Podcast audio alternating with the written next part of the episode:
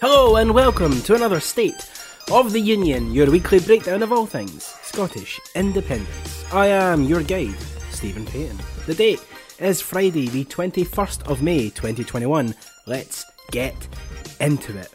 The new parliamentary term of the Scottish Parliament is well on its way, with our newly elected MSPs having taken their spots in the chamber. And Alison Johnstone, who was returned as a Scottish Greens MSP, taking the role of the presiding officer.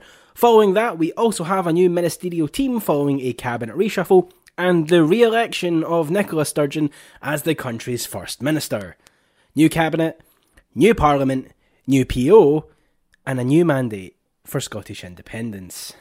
As she was re elected as First Minister, Nicola Sturgeon did affirm her vow to hold a second referendum, noting that there is indeed a fresh mandate for independence following the Holyrood election, which returned a significant pro independence majority to the Scottish Parliament, but that she would, quote, exercise that mandate with responsibility, humility, and only when the crisis of COVID has passed. She did also stress that there is a clear mandate for a referendum within this session of Parliament. It is important in the interests of democracy that this is acknowledged and respected.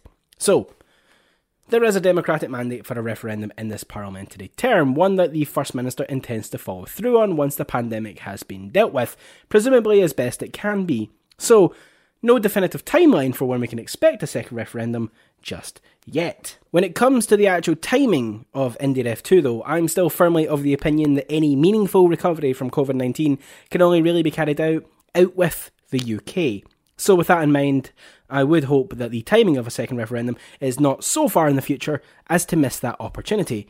Equally, should a referendum not be delivered during this parliamentary term, that may be the end of Nicola Sturgeon's time as leader of the SNP. Obviously, the majority of indie activists recognise that the pandemic is a priority at the moment, and Nicola Sturgeon may have found herself in a stronger position after many of those who had been jostling to replace her defected to the Alba party. But even the party faithful are becoming a little more wary of just how many times they've been promised that now's the time, only for that to fizzle out. While the timing of a second referendum may currently be unclear, however, what is clear is that Scotland's mandate for a second referendum is stronger now than ever. Despite attempts by pro union groups and parties to delegitimise the electoral result, the fact is that Scots voted to return a pro independence majority with increased numbers in the latest Holyrood poll. On top of that, new analysis has revealed that six out of eight regions in Scotland returned a pro Indy votes majority on the regional ballot. Analysis of the ballots shows that votes for those supporting pro independence parties was the highest in Glasgow at 58%. Nice one. The North East, Highlands and Islands, Mid Scotland and Fife, Lothian and Central also all returned ballots, with over 50% of the votes having gone to pro independence parties. Ah, you might be saying, but that's very close to the line, is it not? The country appears quite divided on this issue. Well, yeah, and isn't that a strong case for holding a referendum? When there's such a split of political paths, why take the position that that's actually a justification for denying any meaningful route to agreement? In this case, by discussing, debating, and voting on Scottish independence. It's the opposite, surely. And in this case, it isn't really an even split at all. Independence is still the favoured position. It's just utter hypocrisy for pro union politicians to try and deny a democratic vote in independence just because they may not like the result. And this isn't just the opinion of myself and my fellow Scots either. New research from Savanta ComRes has revealed that 39% of voters across the UK back Scotland's right to have a say on our constitutional future if we choose to do so. That might not sound like the biggest number, but just 35% were opposed to this, meaning that there are more in support of this than are against it. In a similar vein, more voters in England backed Nicola Sturgeon's right to launch another referendum than opposed it too. Even in the Tory dominated southeast of England, 40% back allowing another independence vote, more than opposed, albeit by a slim margin. Left Foot Forward, who commissioned the poll, stated While Sturgeon has ruled out an illegal wildcat referendum, the views of voters in England could prove significant in determining whether Westminster can continue to deny another Indy vote. Piling pressure on Keir Starmer and Scottish Labour's Anas Sarwar is the fact that a majority, 51% of Labour voters across Britain, back the right to another independence vote to just 21% against. Are you listening, Sarwar?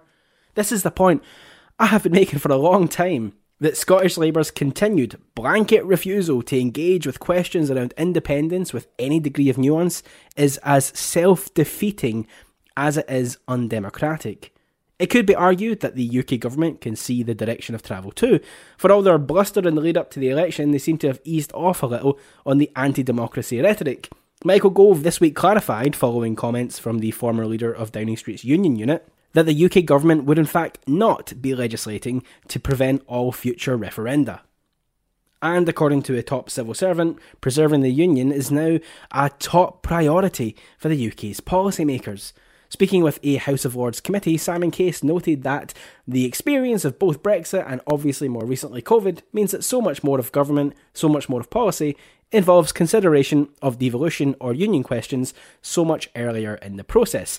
In everything that we do, we should be thinking about how it impacts on the union.